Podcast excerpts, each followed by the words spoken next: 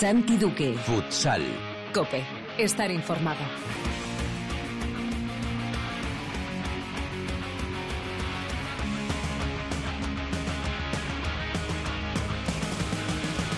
Hola, ¿qué tal? Bienvenidos a Futsal Cope, la casa del fútbol sala en cope.es.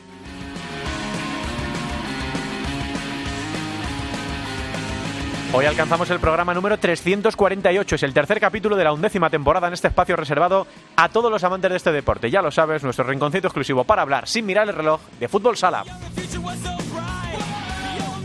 Seguimos a toda velocidad con los partidos de la Liga Nacional de Fútbol Sala con otra jornada intersemanal que nos deja a un Barça colista, sí, sí, como lo oyen, a un Barça colista tras caer en el clásico ante Inter y a un Levante líder, 15 de 15, pleno total, tras asaltar en el partidazo de la jornada a la casa del Pozo Murcia. Vamos a hablar ya con el técnico de los valencianos, con el lucense Diego Ríos.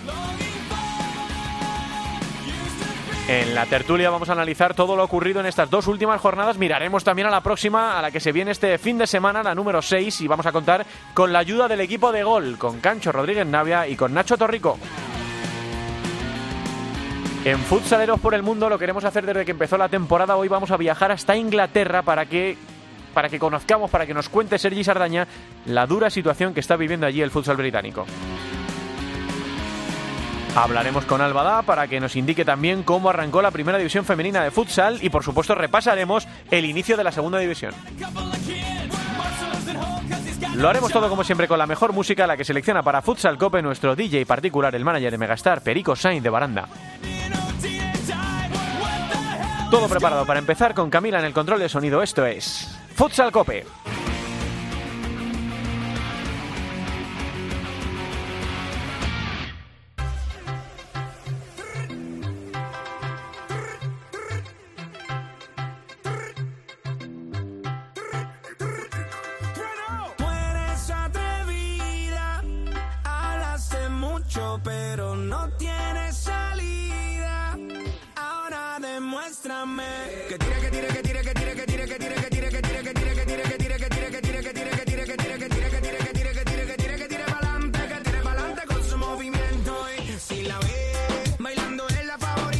Se celebraba una nueva edición de los premios Billboard que reconoce a los mejores artistas latinos del momento, en las que además algunos de los nombres propios de la década fueron también reconocidos. Comenzamos este Futsal Cope con el auténtico ganador de 2020, es Daddy Yankee, que se llevó siete premios. Suyo es este, que tire pa'lante.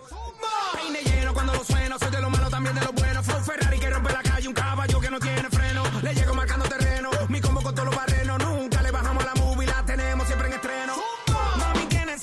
Bueno, pues hay un equipo que ha empezado la Liga Nacional de Fútbol Sala, esta primera división, como un auténtico cohete. Es el único que ha conseguido ganar todos los partidos, 15 de 15, ya con algunos encuentros contra equipos eh, de la parte alta de la clasificación. Nadie le aguanta el pulso. Es verdad que su principal perseguidor, Palma Futsal, tiene un partido menos, pero nadie ha conseguido el pleno de victorias como lo ha hecho Levante y además viene de hacerlo en un partido memorable esta temporada.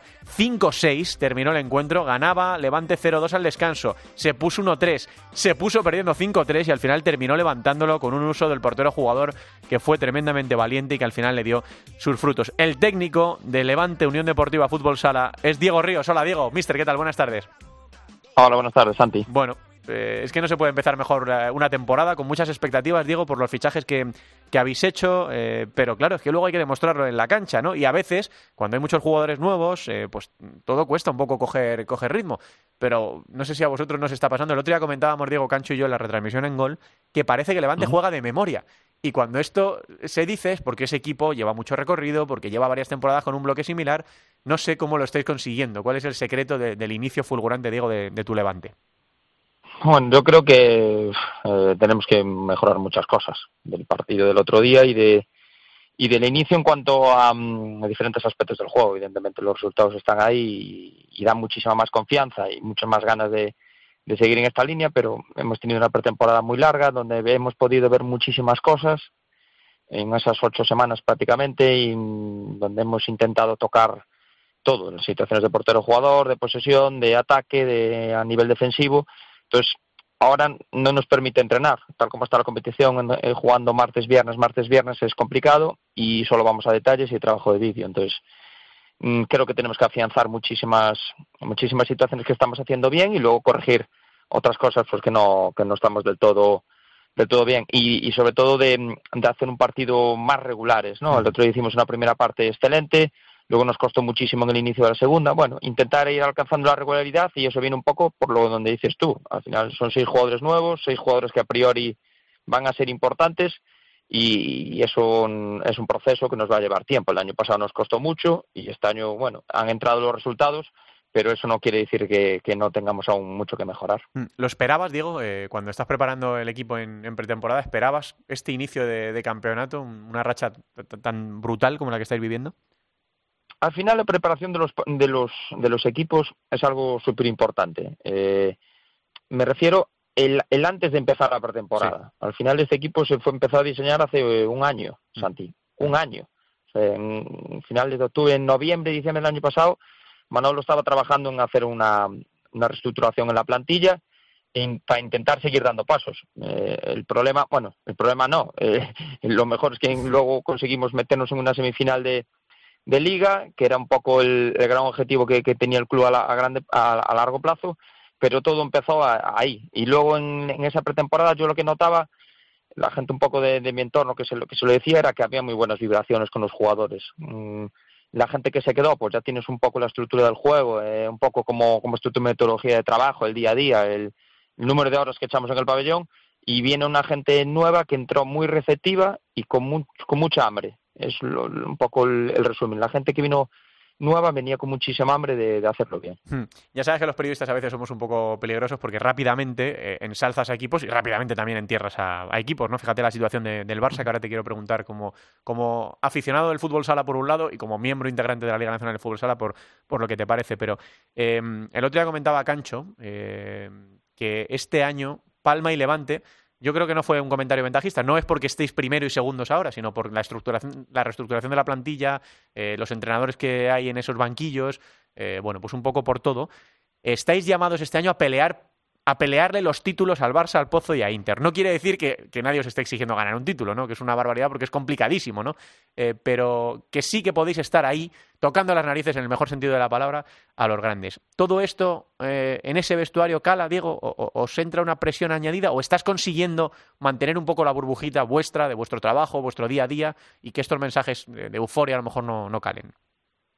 Mm, Mira, nos vino muy bien el primer partido de pretemporada que fuimos a Valdepeñas y nos metieron seis y, y nos pasaron por encima. Eh, creo que nos vino muy bien para situarnos en que está muy bien que la gente pues, nos dé como, como ese equipo peleón para, para estar ahí, eh, pero, pero que teníamos que bajar al barro para ser un equipo competitivo. Y un poco esos valores que transmitía el equipo, que queríamos transmitir, que decíamos en el vestuario, había que llevarlo a la pista y se está viendo un equipo competitivo, sacrificado, comprometido, un poco eso que quería el club, o el club el, los jugadores y, cuerpo técnico de palabra, pues lo estamos llevando ahí. A partir de ahí, eh, equipos como Palma creo que tienen un recorrido mayor en el sentido de que pues tienen ya un bloque de jugadores que llevan trabajando años con Vadillo de una manera muy buena, eh, pues que ya han estado ahí pegando algún susto y que, que, ya tienen el equipo como más asentado. No sé si, mm. si me explico bien. Sí. Y, y, creo que van a estar ahí, evidentemente creo que van a estar ahí.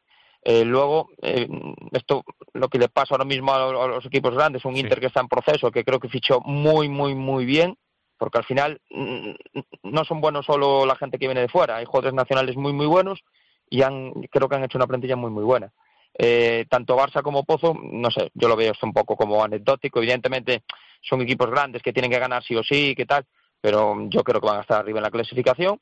Y, y luego hay equipos como Cartagena, que, que creo que se ha reforzado muy, muy bien, con otro entrenador con muchísima experiencia y que, que creo que va a dar un salto muy, muy importante, porque al final Cartagena estos últimos años no dio conseguido entrar entre esos entre esos ocho primeros uh -huh. y Valdepeñas que viene de hacer una temporada extraordinaria y que y que encima creo que se ha reforzado todavía mejor no sé creo que va a ser una liga muy igualada yo lo decía desde el principio en cualquier pista vas a poder perder puntos va a ser muy difícil ganar cualquier partido y esto un poco fue lo que hablamos en el vestuario ir partido a partido y que cada partido nos iba a costar mucho ganarlo. Uh -huh. Y todos los partidos que hemos ganado nos ha costado muchísimo. Uh -huh. La verdad es que eh, echas cuentas de los eh, equipos que pueden estar en Copa y en Playoff y es que no te salen. Eh, y encima este año con, dos equipos más en la competición, con el riesgo de los tres descensos que pueden ser cuatro, desde luego la primera división este año para el espectador es una maravilla, eso es porque es un, espectáculo, puede pasar cualquier cosa en cualquier cancha. Fíjate el otro día, ¿no? Por marcháis 0-2 al descanso después de 20 minutos sensacionales. cuando más estaba apretada la cosa, marca Mario desde fuera del área esa volea que, le desvían a, a Juanjo. Luego os meten un parcial de 4-0, se pone la cosa 5-3, o sea, es que los partidos son un, espectáculo brutal, ¿no? Eh, quería preguntarte... Y, sí, Diego, dime. Y no, y no hablamos de Jaén, o sea, un equipo que lleva en los últimos años eh, entre los ocho primeros siempre. Sí. Y parece, no, es que eh, tienen que estar. Es que es muy complicado estar entre los ocho primeros. Y es un equipo de una manera tan regular estar ahí, creo que tiene un mérito tremendo. O sea, y, va a ser muy difícil sacar puntos fuera de casa, pero a todos los equipos se está viendo en estas primeras jornadas. Hmm. Te quería preguntar por esa circunstancia concreta del partido del otro día, cuando pones portero, ¿no? Eh, que, bueno, pues lógicamente llama la atención en, situación de eh, ir a favor en el, en el marcador. La cosa se tuerce porque eh, el Pozo remonta el partido, tú mantienes el portero y terminas ganando el, partido, ¿no? nosotros en la, retransmisión lo comentamos, ¿no? decía Canchojo, qué valiente Diego sacándolo para recuperar un poco el control, para ese acoso al que os estaba sometiendo el Pozo con el 1-2, eh, frenarlo un poco, pero otro más ventajista podría decir, mira, ha sacado Diego el portero jugador y le han remontado, ¿no? Y al final termináis ganando el partido con el portero. No sé cómo lo viste tú desde dentro, Diego, y cuál es el proceso para tomar esas decisiones tan rápidas, en caliente, con la adrenalina a tope, ¿no? Bueno, yo siempre digo que al final eh, en el equipo la persona que más se equivoca somos los entrenadores, porque al final somos los que más decisiones tenemos que tomar a 180 pulsaciones y al final a veces aciertas y a veces no, te ayuda el staff que tienes allí en el banquillo, los jugadores, que a mí hay muchísima comunicación con ellos en, en, banquillo, con Carlos, el capitán, creo que mm. todo el mundo se siente implicado y al final el que tiene que tomar evidentemente decisión soy yo y o sea, aunque hubiéramos perdido el partido, lo hubiera puesto igual, o sea, mm. si mañana tuviéramos que volver a jugar y estuviéramos en la misma circunstancia, lo volvería a hacer. Creo que mm, el Pozo salió muy enchufado en la segunda parte. Ya, ya en el final de la primera parte estuvo mejor que nosotros. y, cuando vi el marcador que, que estaba ajustado, eh, pues lo, lo, probamos. Mm, es un aspecto que de los que te comentaba antes que tenemos que mejorar en cuanto a esa posesión cuando ellos suben. Eh, generamos, al final nos quedamos, sí, es eh, hemos perdido dos balones con ese tema de las faltas, etcétera, pero es que Roger tuvo una ocasión de uno contra portero en una situación de esas. Y al final en el bloque del portero jugador, tanto en ataque como en defensa, el mini partido del portero jugador lo hemos ganado 3-2. Y eso es con lo que tenemos que quedarnos también, que tenemos que mejorar porque hemos encajado dos goles, pero que, que, también hemos hecho daño. Pero creo que es un aspecto que al final se deciden muchísimo los partidos ahí, con el bloque de estrategia, con el bloque de ataque y defensa, y un aspecto que hay que mejorar y, tanto si lo hacemos nosotros como si nos lo hacen, porque el otro día nos lo hizo a nosotros Ferrol en, en nuestra pista creo que de manera también acertada, mm, mi opinión, y, nosotros pues fuimos un equipo activo e intentó robar como hizo, como hizo Pozo. Hmm. Eh, siempre comentamos de, la igualdad que está sucediendo desde hace varias temporadas en la Liga Nacional de, Fútbol Sala. Y esta igualdad nos ha llevado a que en una quinta jornada, por ejemplo, el Barça esté eh, colista, el Pozo esté en una situación que no es habitual, eh, llegue un Mantequera, aviso que es un Mantequera, a casa de Inter y le pueda ganar 2 a 3. Eh, pero claro, luego está eh, el final de la temporada, cuando se juegan las cosas, cuando se disputan las cosas. Eh, ¿Crees que es posible, Diego, que este año ocurra, como pasó con Jaén, que, haya algún equipo, como Palma lleva acariciando varios años, como Sota lleva ansiando muchas temporadas, que este año de repente ocurra, que haya algún equipo que, les termine ganando la Liga o la Copa a, los tres grandes de, la Primera División? el último caso que dices de Sota eh, típico equipo que estuvo entre los ocho y primeros siempre. Nosotros cuando jugamos contra ellos una primera jornada, yo los vi jugar en pretemporada y hablaba con Imanol y eh, el equipo, mm, no sé, hasta en el juego me gusta más que el año pasado, Imanol. Joder, Diego, yo es lo que veo. Eh, no sé, creo que es una liga súper competitiva y nuestro gran objetivo es, eh, nosotros entendemos que el club quiera estar en las grandes citas y es lógico, se ha cumplido en los dos últimos años, que quiera estar en Copa, que quiera estar en esa fase final de playoff y es donde tenemos que centrarnos. Por un lado eso, pero luego sabemos que tenemos que hacer muchas cosas para llegar a ese mes decisivo, como dices tú, esos meses decisivos con las máximas garantías de, de, ser un equipo muchísimo mejor que el que empezó en agosto. Esto fue lo que hablábamos el año pasado cuando no entraban los resultados y cuando llegamos a esos meses realmente fuimos un equipo sólido y que, hizo una eliminatoria buena contra el Pozo y luego con, con el Barça pues fuimos capaces de, de jugarnos a un partido que nos daba esa cierta ventaja, pues un pase a una a una semifinal que lo conseguimos. creo que ahí es donde, donde llega la fase definitiva y sí que creo que, va a estar muy abierto. Eh, y creo que también es bonito para el fútbol sala que sea así, claro para el espectador, para los diferentes aficionados y, en nuestro caso, pues ojalá sea así porque también nos vemos ahí un poco con, con, con esa ilusión, ¿no? De, de, como decías tú, de poder pegar algún susto. Diego, nada, que como siempre agradecerte la, atención eh, a los micrófonos de, Futsal Cope. Eh, mi enhorabuena por el inicio de temporada, por el ejemplo que es tu equipo y eres tú. Destaco, por ejemplo, el tiempo muerto del otro día, ¿no? Justo después de que el Pozos levantara el marcador con dos jugadas polémicas. Cada uno puede verlas de una manera o opinar de una manera. Nosotros las vimos repetidas varias veces en la tele y aún así, a pesar de verlas varias veces repetidas en la tele, pues uno se queda con dudas de si es falta en, el primer, eh, en la primera acción, creo que es Marcel sobre Ribillos en la cara y en la segunda eh, igual, en el robo creo que es Paradinsky el que le roba la pelota a Mario, ninguna de las dos acciones fueron sancionadas con, por el colegiado, os, os levantaron el partido, tu equipo estaba nervioso y tú en ese tiempo muerto, que siempre le digo a la gente que es un lujo que nos podamos colar en vuestro espacio de intimidad, ¿no? Como, es un tiempo muerto. El tono fue maravilloso porque eh, olvidaste la crispación completamente contra los árbitros. Luego se lo recordaste a los jugadores, chicos, eh, olvidaos de esto, vamos a lo nuestro, podemos ganar, queda un montón. Así que enhorabuena, digo, porque creo que es un ejemplo para toda la gente que ve fútbol sala, que quiere ser entrenador o que quiere ser jugador. Que es difícil, ¿eh? Que ya sé que vosotros sois conscientes que lleváis un micro puesto, pero estáis también a ciento y pico pulsaciones y os acaban de levantar un partido con dos acciones que podían haber pitado falta. Así que mi, reconocimiento, mi admiración por eso y por el trabajo que estás haciendo, no este año en Levante, sino desde hace ya muchos años en el, fútbol sala, Diego. Nada, muchísimas gracias. Yo tampoco me doy cuenta de, si tengo micro o no, si te soy sincero, pero en ese momento, pues no sé, hay veces pues que te salen las cosas mejor. Yo lo intento analizar también en casa porque al final no solo lo que le puedes decir al equipo tácticamente, sino lo que puedas trasladar con tu tono, con tu lenguaje corporal. Y, eso muchas veces no viene en los cursos de entrenador hmm. y necesitamos ayuda externa como los coaches, como los psicólogos que te que te pueden orientar a mejorar tu comunicación. O sea que en ese aspecto no digo que vienen a Diego, digo que, se animen a, estar en contacto con este tipo de profesionales para, para ayudarles en ese sentido. Pues solo te chapó porque yo creo que el equipo necesitaba eso, no que tú dijeras que vaya actuación de los árbitros o que porque les hubiera quitado completamente el foco. Y mira, el movimiento se demuestra andando. Al final, por distintas circunstancias, por muchas terminaste ganando el partido en el que fue, para mí, de momento, el partido de la temporada, lo que llevamos visto de, la Liga Nacional. Así que suerte eh, contra Jaén este fin de semana y que podamos seguir disfrutando de, de vuestro fútbol sala, que a ratos el otro día fue una de delicia. Eh, lo, estábamos ensalzando en la retransmisión, mucha gente escribiendo en las redes sociales. Eh, es una maravilla ver, a Levante, digo. Así que que vaya fenomenal, mucha suerte y un, abrazo muy grande.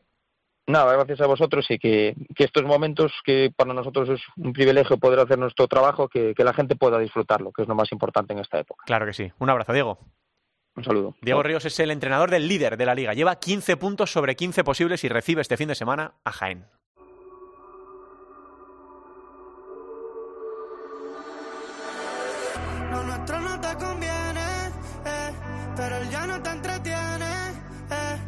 que te incito a pecar, lo tratas de controlar, pero no se detiene. Eh. Y déjame sentirte una vez, por si no te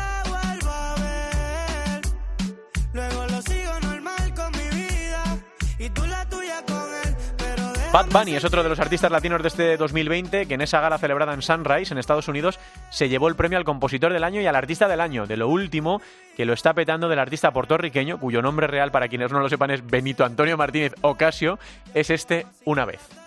Porque hoy te vas pa' casa y casi ni traté. Y si tienes problemas conmigo, pégate. Que quiero ponerte a gritar mi nombre pa' que lo recuerde. Siempre anda conmigo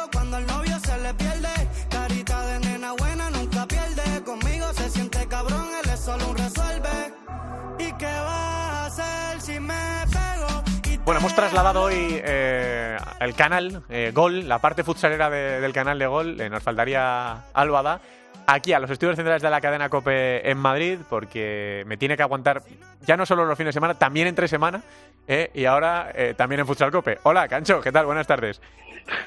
Hola, buenas tardes, Santi. Sí, sí. Poco a poco nos ponen en estudios diferentes a veces, o sea que, has hecho lo posible por alejarte. claro que sí, claro que sí. Hay que, hay que preservarte, hay que preservarte. Eh, está también por ahí Nacho Torrico, eh, que, casi casi recién llegado de, Murcia. Hola, Nacho. ¿Qué tal, Santi? Hola, Cancho también. Buenas tardes. Me han, me han dicho que viene de pasar una, esta experiencia tan agradable que es que te oraden la nariz con un palito y te rasquen en el, casi en el cerebro, ¿no? Acabo de pasar una PCR, ¿no? Me ha hecho jurado. Sí, soy, soy afortunado. Yo prácticamente todas las semanas paso uno, así que bueno, tengo, tengo esa suerte. Qué alegría, ¿no? Qué alegría. Bueno, por un lado es desagradable, por otro lado, como dice Nacho, hay mucha gente que, que le gustaría someterse a la prueba y que no puede o tiene que pagar 140, 150 euros. Es el mundo de la pandemia y es lo que nos está tocando, lo que nos está tocando vivir. Bueno, eh, la verdad es que estamos a tope, ¿no? Estamos a tope porque no paramos, empezamos con la Copa de Europa y luego es una jornada cada tres días aproximadamente. Venimos de ese partidazo que le estaba diciendo yo a Diego Ríos, que para mí creo que es el partido de la temporada hasta hasta el momento, la victoria de, Levante por 5-6 que le deja además como, como, líder. Y venimos del partido de ayer en, ese clásico del fútbol sala español entre Barça e Inter, eh, 2 a 3. Estuviste en el Palau, ¿no? Nacho, me ha parecido verte.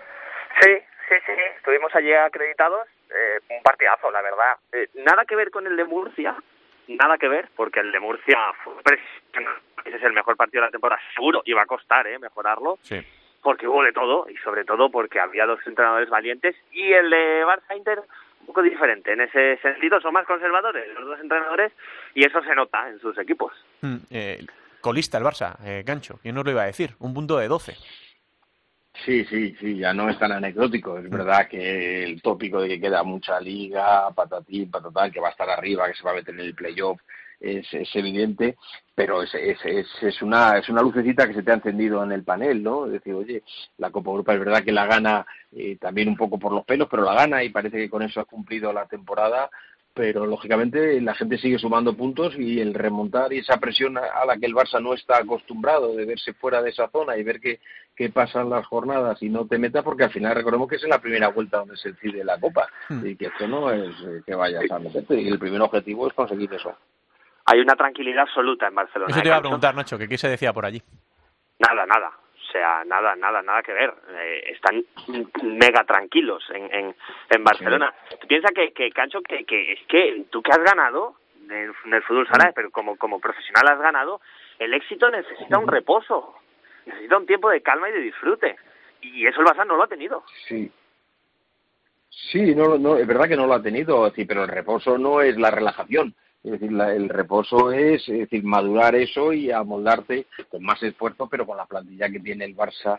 Eh, y sobre todo, eh, Nacho, ha habido muchos jugadores que no han participado en la Champions eh, por el tema físico, por el tema de sanciones físico, porque no entraban en las rotaciones que podían haber tirado el carro por la calidad que tiene. Es verdad que no hay ningún problema, va a estar en, todas las competiciones, pero es una señal de alarma. Además, el Barça ahora está en un proceso institucional que yo creo que supera todo lo, cada una de las secciones, incluso hasta la primera, por lo tanto, lógicamente, esa tranquilidad es buena que la transmitan a, la gente del futsal. Mm. Vamos a ver, vienen de ser campeones de Europa. Eh, eh, el Barça es verdad que no, que no brillaron, pero vienen de coronarse como los mejores del, del continente. Y eso eh, es que necesita un tiempo de, de, Al Barça le ha sobrado este arranque de temporada, le sobra, le sobra por mm. todas partes porque es tan exigente esta Liga Nacional de Fútbol Sala, todo el mundo te lleva tan al límite que el Barça todavía no ha llegado a ese punto competitivo que te exige la Liga porque está pensando que, claro, que es que son los campeones de Europa y bueno, con, con, con eso igual ya ganan, ya suman puntos y, y no sirve en, esta liga. No, y lo que decía Cancho, que, y lo estaba comentando Diego Ríos y lo venimos diciendo tanto en Gol como en Futsal Copa desde que empezó la temporada, es que lo de meterse en la Copa todos los años es difícil, pero este año es una misión suicida porque te salen por lo menos 11 equipos eh, que son candidatos a, meterse y luego siempre hay sorpresas, ¿no? De alguno que nadie, que nadie esperaba y que se mete. Y, el Barça ahora mismo, pues es verdad que tiene un partido menos, pero ya está a 6 puntos de la clasificación para la, Copa y es que eh, luego hay que remontarlos, luego hay que, que darle vuelta. Y, los, y, efectivamente no te va a ser fácil ganar a nadie. Eh, y el otro día se lo comentábamos a Sergio Lozano aquí, ¿no? Eh, bueno, la Ferrado dependencia decía, ya, bueno, que con Ferrado también hemos perdido. Eh, o sea, que es que el año pasado con las lesiones de gravísimas de Esquerdiña y de Ferrao, llegó Chimbiña y bueno, Adolfo cogió el relevo y de qué manera, ¿no? El otro día se llevó dos premios, pero tres premios, pero, pero no sé.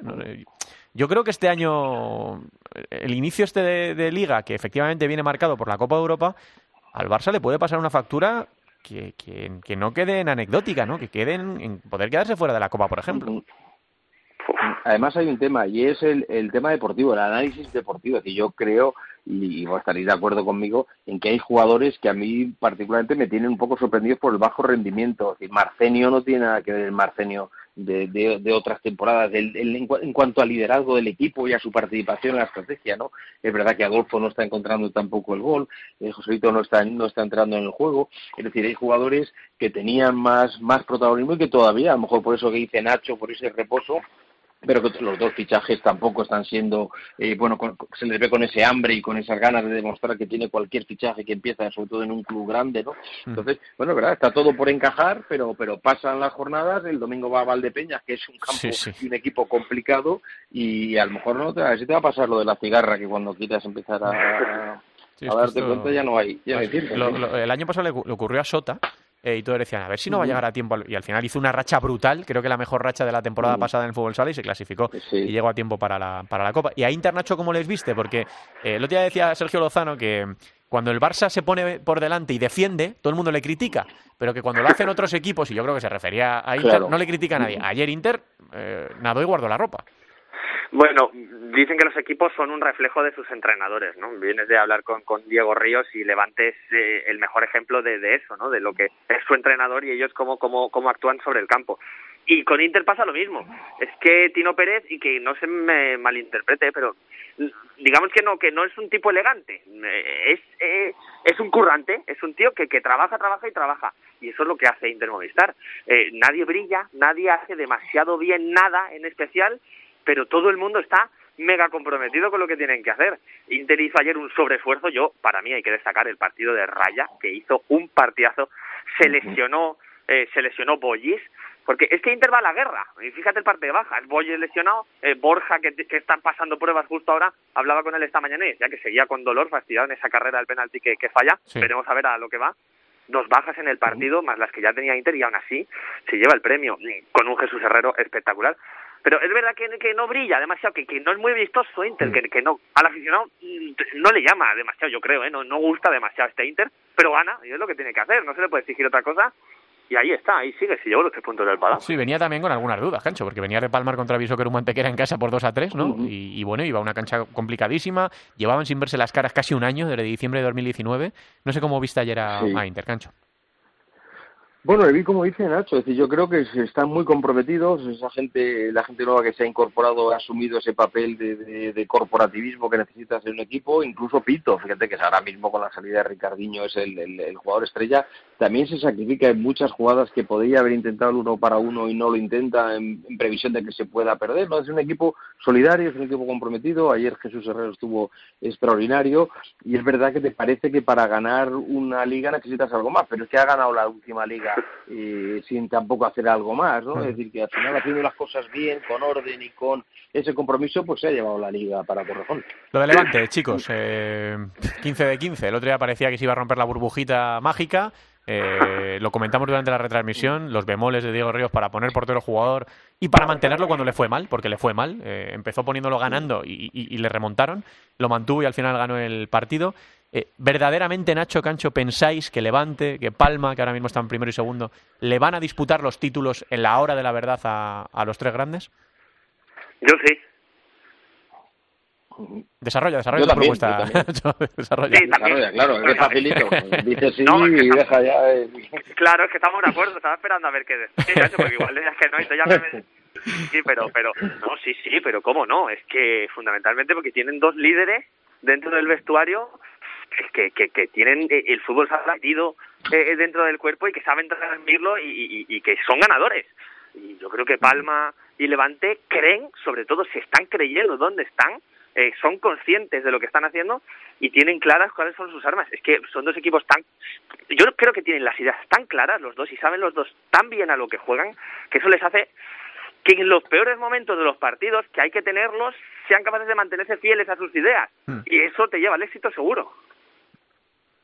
Sí, totalmente de acuerdo. Lo que pasa es que las dinámicas también eh, hay que aprovecharlas y primero hay que crearlas y luego aprovecharlas y alargarlas en el tiempo y es lo que están haciendo, aunque es un poco pronto. Es decir, el caso de Palma yo le veo mucho más consolidado. Es verdad que lleva dos años cayendo en, semifinales, jugando bien y no tiene y no tiene ese premio, pero este año además con esa modificación que ha habido del, del, sistema de competición, que la final pasa a ser a tres, con lo cual también te deja más opciones, ¿no? Es decir, que, que tienes mayor ventaja esos equipos que tienen menos, menos experiencia y menos tradición en, en jugar finales, ¿no? Pues sí, a mí me parece que es una liga preciosa preciosa, incluso por abajo, con ese Sí. aumento Bueno, del bueno, es que- descenso. Es decir, me parece que la liga más bonita todo. Pero Levante lo está haciendo bien, yo veo a Palma muy consolidado.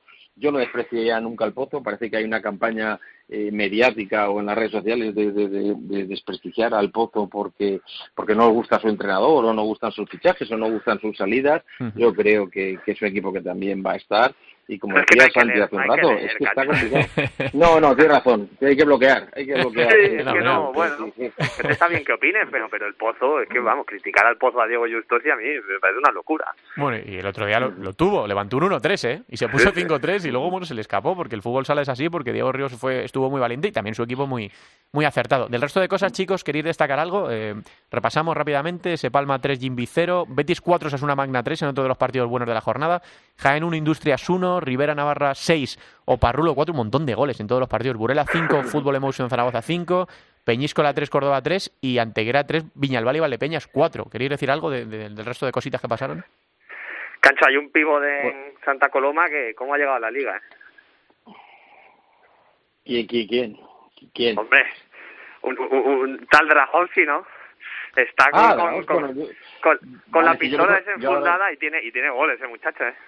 Sí, yo le considero ala, es que yo le meto más a ala, es un jugador Ajá. más que digo, sí, hombre, Dragowski ya lo, ya lo demostró, además ha sido el mejor jugador en el último año en la liga que ha estado, es decir, sí, sí, de Industrias también le falta sentarse, yo creo que Industrias es de los que le va a costar meterse, le va a costar meterse en, en esos ocho por, por, por esa, por eso caro que está, pero por ejemplo, en negativo, si dirías, Sí. Jimby es el que me tiene un poco sorprendido negativamente, ¿no? Mm. Porque tiene una gran plantilla, tiene un extraordinario entrenador, tiene una estructura de equipo que creo que lo están haciendo muy bien. Hasta el segundo entrenador y el de porteros es, es bueno y les está costando. Es decir, que, que no acaban de, de consolidarse, de creerse, hacen partidos muy buenos con, con, otro, con otros malos y yo creo que Mm. Jimby también tiene que, que esperar y el resto, efectivamente, lo de Uma y lo de Córdoba es extraordinario, ¿no? Porque son equipos que creen creen en lo que están haciendo, creen en su entrenador, eh, con unas plantillas muy reducidas, con pocos fichajes y están ahí arriba. Yo creo que está preciosa la liga. Hmm, Vamos a Hay que destacar sí, la primera del Betis, ¿eh, Santi? La Sí. primera del Betis, Claro. que ya ha llegado, que parecía que no iba a llegar, ahí está también el Betis. Sí, sí, no, y bueno, siempre lo, lo decimos, ¿no? Que ojalá todos los equipos de primera división de fútbol 11 tuviesen eh, sección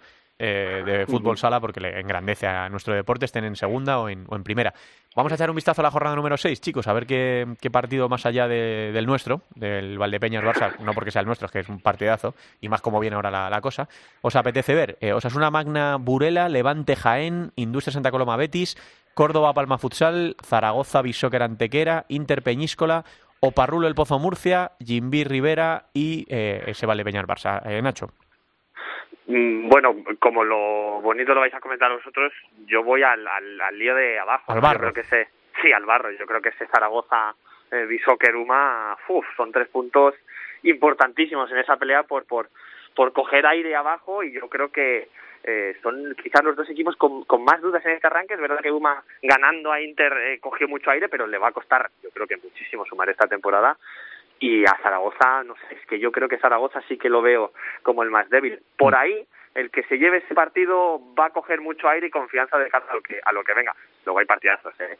Eh, lo de lo de Palma eh, también tiene una prueba esta semana. Sí, sí, complicada. Córdoba Palma es de partidos bonitos, además con, con algo de público en, en Vista Alegre. Sí, Eh, sí. a mí también, yo creo que es el que más me gusta fuera del, del Valdepeñas Barça, el Córdoba Palma. ¿Qué dices, Cancho?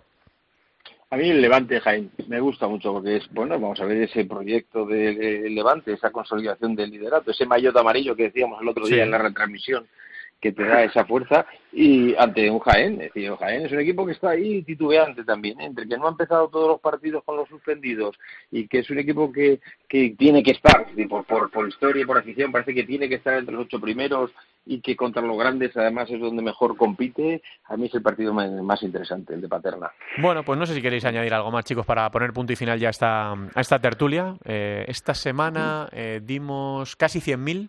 Eh, eh, es verdad que el horario no era el mejor, porque yo creo que el partido ha sido el mejor de toda la, de toda la serie, pero sí, que es verdad que yo creo que el fútbol sala en la tele está, está consolidado, ¿no? Y eso, que estamos volviendo un poco loco al, al público con, con, los cambios de horario, pero es que este año pues va a ser así, y con cambios de última hora y con algún aplazamiento este año va, pero no es por nosotros, no es por nosotros esa. No, no, si, fue, si, si, no lo diésemos nosotros tendríamos el doble, pero bueno, oye, nosotros hacemos lo que... Lo que eh, es, que es una liga atractiva para el espectador, para el aficionado, porque, porque los equipos son valientes, hay muchos goles y están pasando cosas. Eh, eh, es la mejor liga del mundo, y está justificándose en cada partido, cada partido tiene interés. y esa es la clave de esta competición. Tal cual, fíjate, si lo ven Nacho está en Perú, así que imagínate cómo está él. bueno, chicos, que, nada, que nos, escuchamos dentro de, de poquito. Está, ¿Te coge el relevo el fin de Alba, eh, Nacho? Sí. Sí, sí, sí. Bueno, Está en buenas manos. Sí, claro que sí. Venga, chicos, muchas gracias. Un abrazo fuerte a los dos. Otro para ti, Santi. un abrazo. A Nacho Torrico y a Cacho Rodríguez Navia, que hoy han formado parte de esta tertulia del capítulo número 3 de la undécima temporada de Futsal Cope.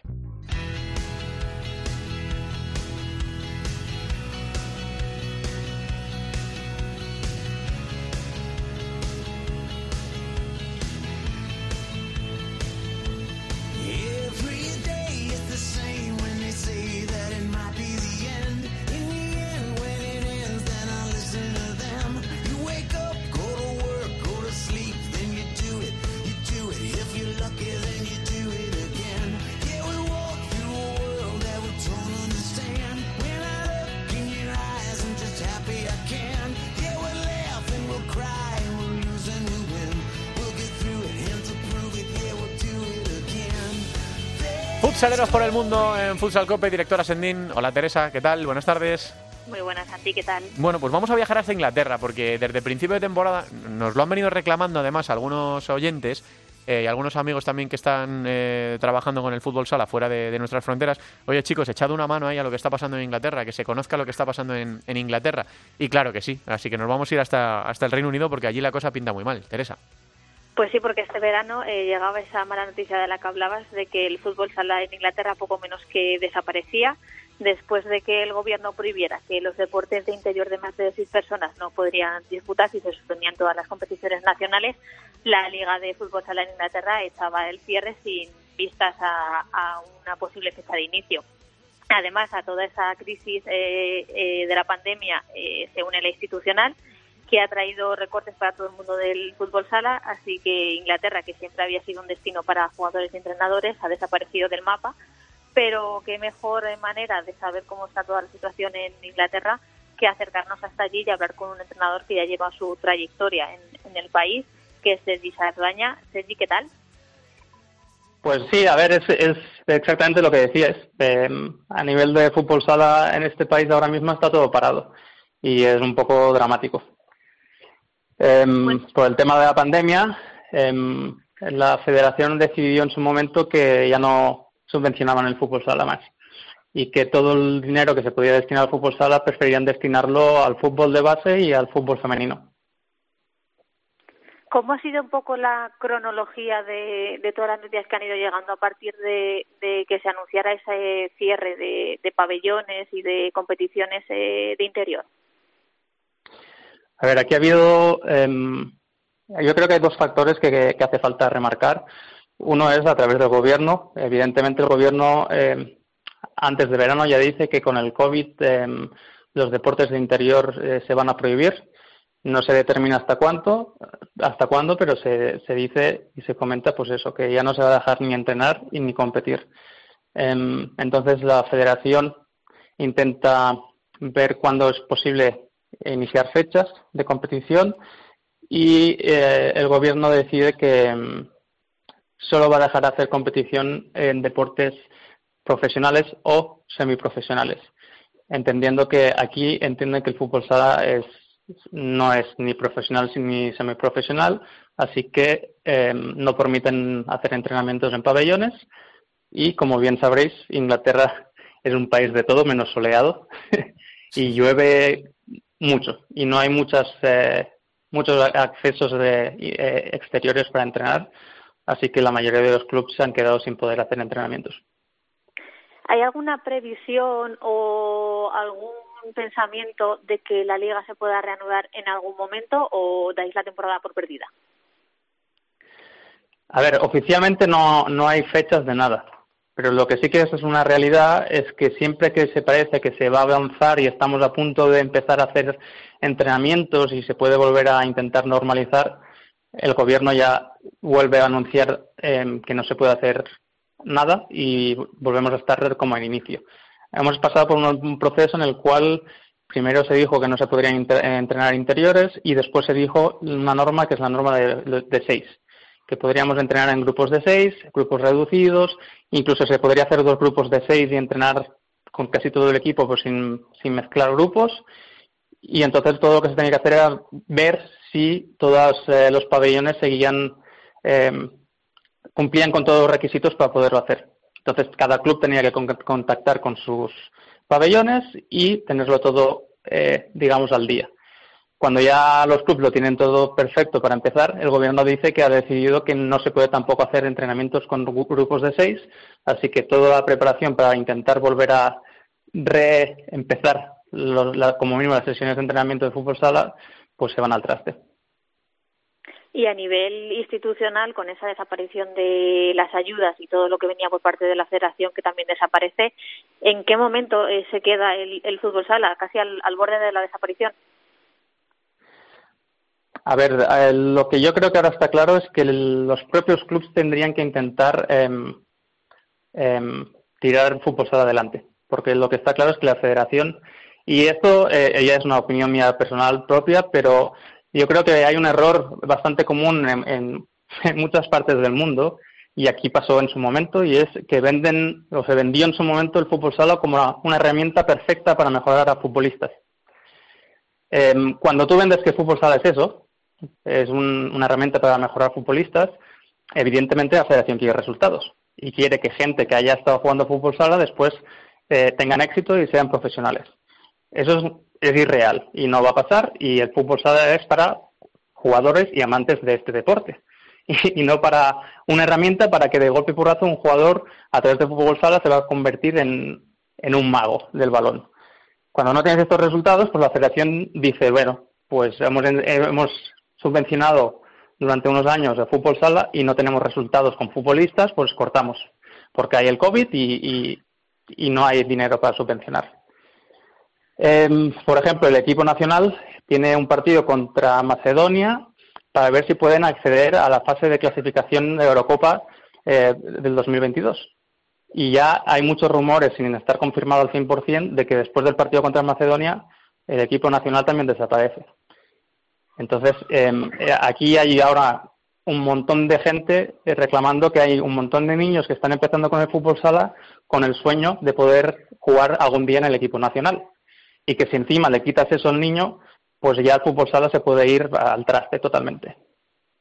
Eso te quería preguntar. dentro del mundo del fútbol sala en Inglaterra, eh, ¿qué reacciones hay? Eh, ¿Qué pensamientos hay? ¿Están callados? ¿Asumen, asumen las consecuencias? Eh, ¿Protestan? A ver, si tú miras a nivel de entrenadores, jugadores, los de la selección inglesa, los clubes, en las redes sociales todo el mundo está reclamando. Eh, y la federación pues no dice ni pío. Em, ¿Qué va a pasar en el futuro? Pues evidentemente está todo muy en el aire y no pinta muy bien, la verdad. Em, como bien decías tú, eh, el fútbol sala aquí en Inglaterra eh, siempre ha sido una oportunidad para jugadores para tener una nueva experiencia, incluso como entrenadores para como yo. Pero a día de hoy el fútbol sala aquí está muy negro. Te voy a poner un ejemplo muy claro. Para preparar y esto ya te da una idea a nivel global lo que implica el fútbol sala en Inglaterra. El equipo nacional inglés tiene un partido clasificatorio contra Macedonia y está entrenando en un campo exterior de Seven Aside, que es un fútbol 7, en un campo de césped artificial con porterías que no son ni de fútbol sala, que ellos mismos están pagando eh, el, poder entrenar ahí para preparar el partido contra Macedonia. Porque como ya no hay eh, dinero para para subvencionar el fútbol sala que, el propio equipo nacional se estabile. ¿Y tus planes eh, deportivos eh, con esta situación por dónde pasan? Pues mis planes ahora mismo son que estoy trabajando en un colegio y, como esto no avance, yo ya lo he hablado con mi club, y si la cosa sigue igual, porque hay una cosa que está clara, que aquí todo el mundo quiere el fútbol sala, los, los que estamos envueltos en fútbol sala queremos lo mejor para el fútbol sala aquí, eh, mi club también lo quiere, pero el COVID-19 no lo puede controlar nadie y eso es, es un hecho. Y si aquí no se pueden hacer eh, test eh, que lo pague el, el, gobierno y no se puede tirar adelante, si el, a nivel estadístico hay más gente enferma y las cosas empeoran o no mejoran, eh, pues no tenemos ni idea de si es en un mes, en dos, en cinco o de aquí a un año se puede volver a jugar. Por lo tanto, mi idea, pues como todo pinta muy negro, pues, pues tendré que volver, seguramente, ya se verá.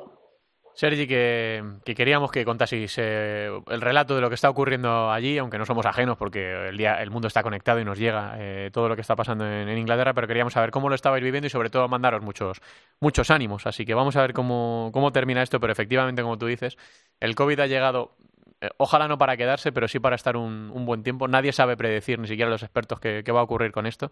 Así que, bueno, pues mucha suerte. Si al final te tienes que volver para, para, nuestro país, pues que sea de la mejor manera posible y ojalá dentro de no mucho puedas seguir haciendo tu, tu trabajo en, en, Inglaterra. Sergi, que, que eso, que mucho ánimo y un abrazo grande.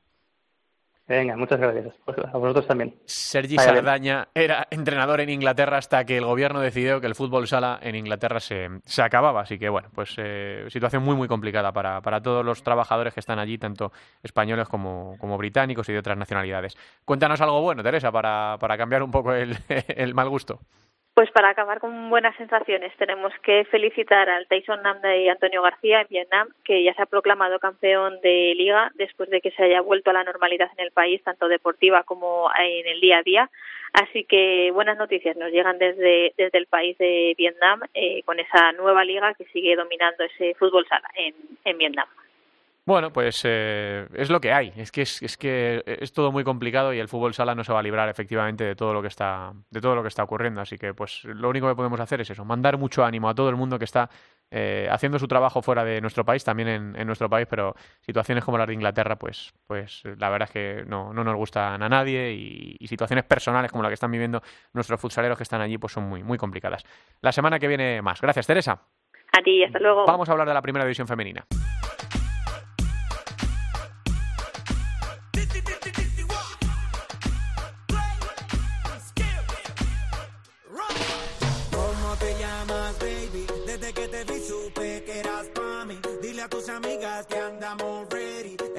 Seguimos en el after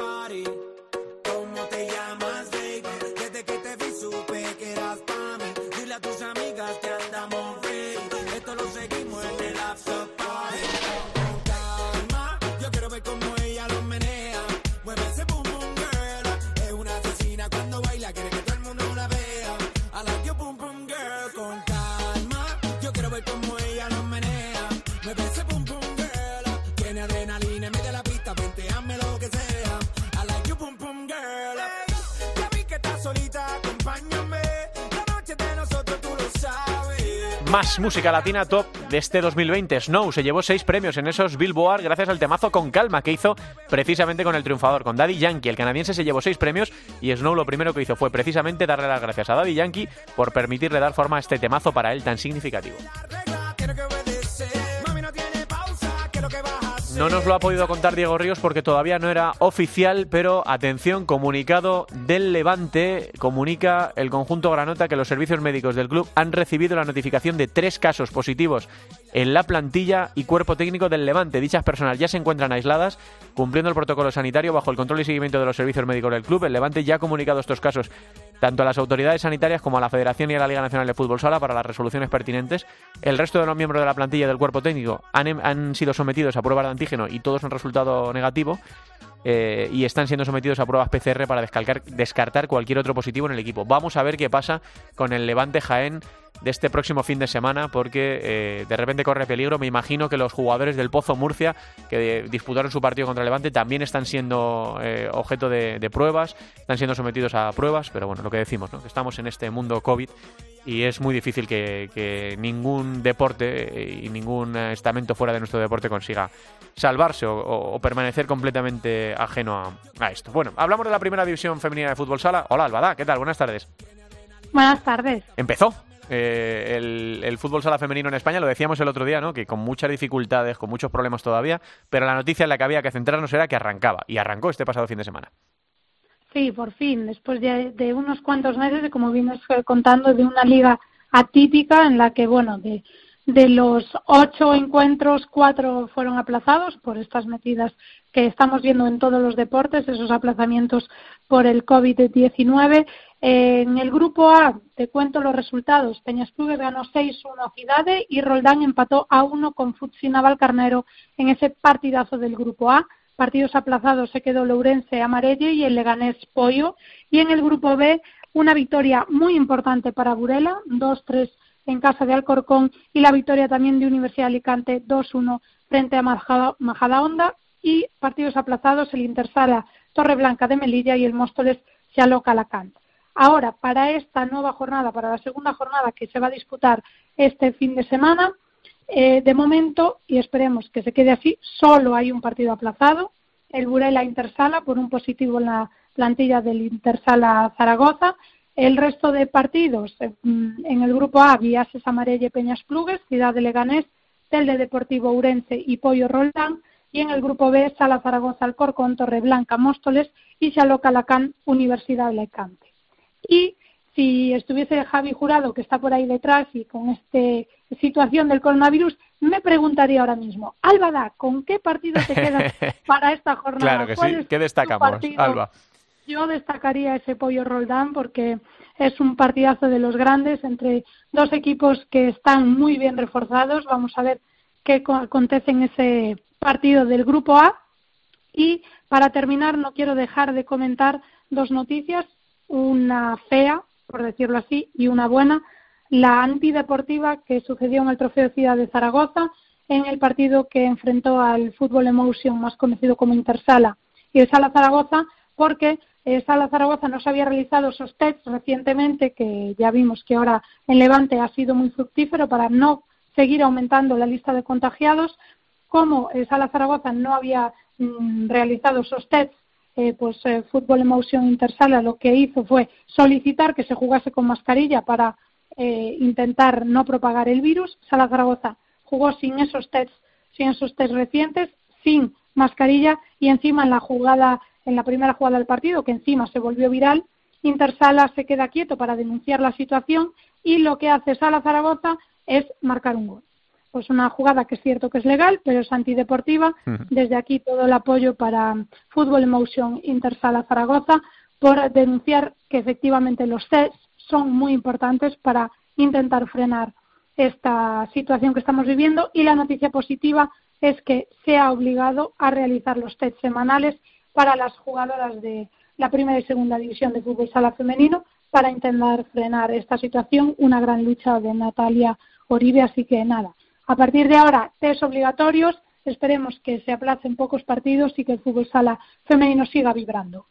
Pues sí, y que lo podamos seguir contando aquí cada, cada semana. Gracias, Alba. Un beso. Gracias, un saludo. Vamos a hablar también de la segunda división.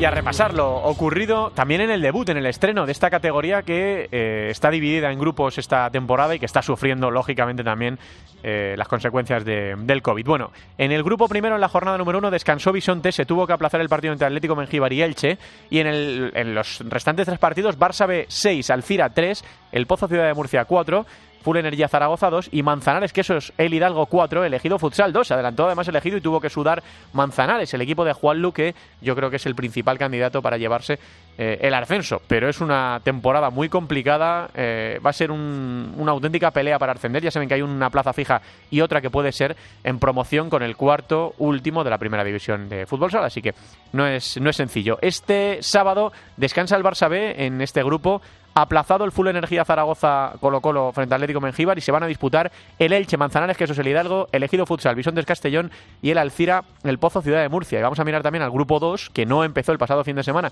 pero que sí que va a empezar este fin de semana, con estos partidos que enseguida, en cuanto se me abra la página, vamos a, se van a celebrar. Aplazado el Leganés Santiago Futsal. Se va a jugar el que para mí es el partido de la jornada, no ya por tus apóstoles frente a Talavera.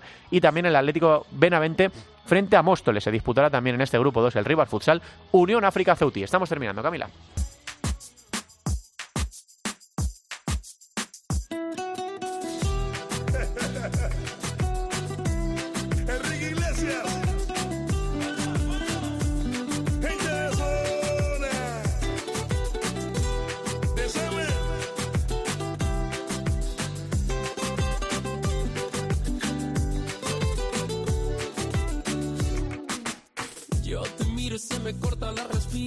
Sí, sí, es Enrique Iglesias cantando Despacito, el famoso Despacito que tantas veces hemos bailado a lo largo de estos últimos años. Ha tenido el honor de ser nombrada canción latina de la década. ¿Y sabéis quién ha tenido el honor de ser reconocido como artista latino top de todos los tiempos? Pues sí, el que estáis escuchando. Enrique Iglesias. Por eso, con él, con este bailando, terminamos este capítulo de Futsal Copeo.